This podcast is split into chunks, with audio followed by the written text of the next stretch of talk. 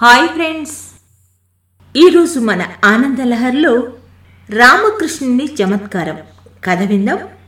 ఒకసారి కృష్ణదేవరాయల వారి ఆస్థానానికి ఒక సంస్కృత పండితుడు వచ్చాడు. ఆయనతో పాటు ఒక బండి నిండా పత్రాలు ఉన్నాయి. ఆ పండితుడు ఇలా అన్నాడు సంస్కృతంలో నన్ను మించినవాడు లేడు. అనేక దేశాల సంస్కృత పండితులు నాతో ఓడి నాకు విజయపత్రాలను అందించారు. మీ రాజ్యపు పండితులతో శాస్త్ర చర్చ చేద్దామని వచ్చాను. మీ రాజ్యంలో ఎవరైనా పండితుడన్నవాడు ఉంటే నాతో తలపడమనండి. లేదా వారెవ్వరూ నాతో శాస్త్ర చర్చకు ముందుకు రాలేమంటే మరి విజయపత్రాలని ఇప్పించండి అని గొప్పగా అన్నాడు. అప్పుడు రాయలవారు సభలోని కౌలకేసి చూశారు. వాళ్ళంతా కొంచెం ఇరుకున పడ్డారు. ఏమంటే ఆస్థానంలో ఉన్న సంస్కృత పండితులందరూ ఆ సమయానికి వేరే దేశానికి వెళ్ళారు రాజ్యంలో ఉన్నదల్లా తెలుగు కవులు మాత్రమే. ఈ సమయంలో ఈ సంస్కృత కవి తీరు చూస్తుంటే మామూలు వాళ్ళాగా లేడు. ఊరికే చర్చించేదెందుకు ఓడేదెందుకు రాజ్యాన్నంతా ఓటమి పాలు చేసిన అపకీర్తి మూటగట్టుకునేదెందుకు అని ఆలోచిస్తున్నారు. రాయలవారు వారి సంశయాన్ని గుర్తించారు. అప్పుడు రాయలవారు సభలో కూర్చున్న తెనాలి రామకృష్ణుడికేసి చూశారు. రామకృష్ణుడు ఇకిలించాడు రాయలవారు తల పంకించారు. అయ్యా పండితులవారు! మా సంస్కృత కవులందరూ విదేశీ యాత్రలో ఉన్నారు. వారి శిష్యులైన పామర్లు మాత్రం కొందరు ఇప్పుడు అందుబాటులో ఉంటారు. తమరి రాకను వారికి తెలియజేస్తాం. రేపు మధ్యాహ్నం శాస్త్ర చర్చ ఏర్పాటు చేసుకుందాం. అంతవరకు తమరు మా ఆతిథ్యం స్వీకరించండి. అని పండితుల వారికి తుంగభద్ర నదీ తీరాన ఉన్న ఒక భవంతిలో విడిది ఏర్పాటు చేశారు రామకృష్ణుడు. పండితుల వారు అటు పోగానే ఇటు రాయలవారు రామకృష్ణ అన్నారు. ప్రభువుల వారు ఈ పని నాకు వదిలేయండి అన్నాడు రామకృష్ణుడు నవ్వుతూ. మరునాడు తెల్లారేసరికి రామకృష్ణుడు చాకలివాడి వేషం వేసుకున్నాడు. తన భార్యకు చాకలమ్మ వేషం వేశాడు.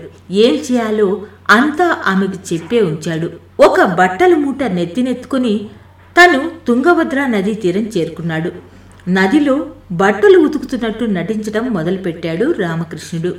అనుకున్నట్లే ఆ రేవు దగ్గరికి వచ్చాడు ఆ సంస్కృత పండితుడు. నదిలోకి దిగి స్నానం చేస్తున్నాడు. చాకలాయన తీరును చూస్తూ తన జోరు పెంచాడు. అంతలో చాకలమ్మ వచ్చింది మరో చిన్న బట్టల మూట పట్టుకొని.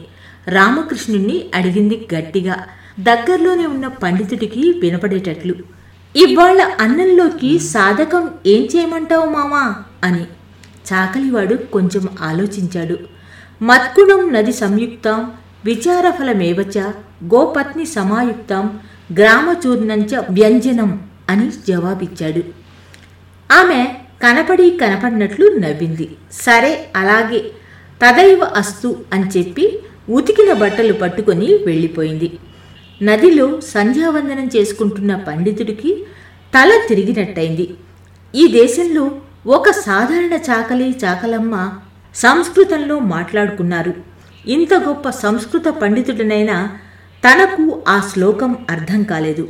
ఇంతకీ మత్కుణం అంటే ఏంటి? మత్కుణం అంటే సంస్కృతంలో నల్లి అని అర్థం.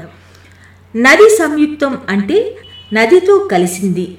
నల్లి నదితో కలవటమేంటి? తెలియదు విచార ఫలం అన్నాడు. విచారిస్తే ఫలితం ఏముంటుంది? కన్నీళ్ళు వస్తాయి. అయితేనేమి? ఇక గోపత్ని ఆవు భార్య అంటున్నాడు. ఆవే ఆడది కదా? ఇక ఆవుకు భార్య ఎక్కడి నుంచి వస్తుంది? అంతా చేసి గ్రామచూర్ణం కావాలంటున్నాడు. అదేంటి? పోని దీనికంతా అర్థం లేదు అనుకుందామంటే అట్లానూ లేదే. చాకలమ్మ సరే సరే అని పోయింది. అంటే ఆమెకు అర్థమైనట్లే కదా? ఆలోచించి ఆలోచించి అతనికి మతిపోయింది. ఈ రాజ్యపు చాకలివాడి శ్లోకమే తనకు అర్థం కాలేదు. చాకలమ్మకు అర్థమైనంత నాకు అర్థం కాలేదు. ఇంకా రాజుగారి దగ్గర పనిచేసే పండితులతో నేనెక్కడ గెలువగలను? అనుకున్నాడాయన. రామకృష్ణుడు చూస్తుండగానే ఒక నిశ్చయానికి వచ్చినట్లుగా బయలుదేరి భవనానికి వెళ్ళి మూటా ముల్లా సర్దుకుని నగరం విడిచి పారిపోయాడు ఆ సంస్కృత పండితుడు. మరునాడు సభలో రాయలవారు అడిగారు ఏడీ పండితుడు అని. విడిది పరిసరాల్లో ఎక్కడా లేడు అని చెప్పారు భటులు. వేరే నగరానికి వెళ్తున్నానని చెప్పి ఉదయాన్నే వెళ్ళిపోయాడు అంటూ చెప్పారు. రాయలవారు రామకృష్ణ నువ్వేదో చేసినట్లున్నావు అన్నారు మర్మగర్భంగా. లేదు నేను కాదు ఇదంతా చేసింది మత్కుణం అని కథంతా చెప్పాడు రామకృష్ణుడు. రాయలవారు నవ్వి ఇంతకీ ఈ శ్లోకం మాకు కూడా అర్థం కాలేదు ఏంటి దీని కథ? అన్నారు. అప్పుడు రామకృష్ణుడు ఇలా అర్థం చెప్పాడు. మత్కుణం అంటే నల్లి నది అంటే ఏరు నల్లి ఏరు కలిసి నల్లేరైంది. విచారం అంటే చింత ఫలం అంటే పండు కలిసి చింతపండైంది. గోవు అంటే ఆవు పత్ని అంటే భార్య ఆలు. ఆవు ఆలు కలిస్తే అయ్యేవి ఆవాలు.